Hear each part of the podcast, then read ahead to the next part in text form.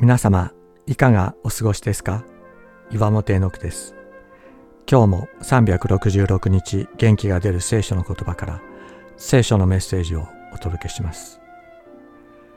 9月10日存在主張。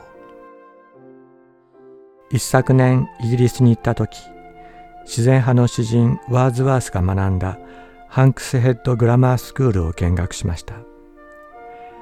教室に入るとそこで学んだ少年たちが自分の名前を隙間なくびっしり刻み込んだ机が保存されていました。当時羽ペンとそれを削るためのナイフが一緒に与えられていましたが少年たちはそのナイフで自分の名を机に刻み込みました。それは黙認されていたとのこと。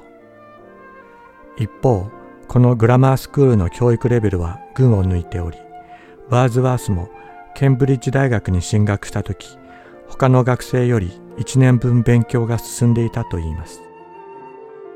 教育の肝は何か考えさせられます。日本の学校は個の存在の主張を抑え込んでいないだろうか。聖書は言います。神は私たち一人一人をその名で呼んでくださると。私たちも答えよう。主よ私はここにおりますと。主は生まれる前から私を召し、母の体内にいる時から私の名を呼ばれた。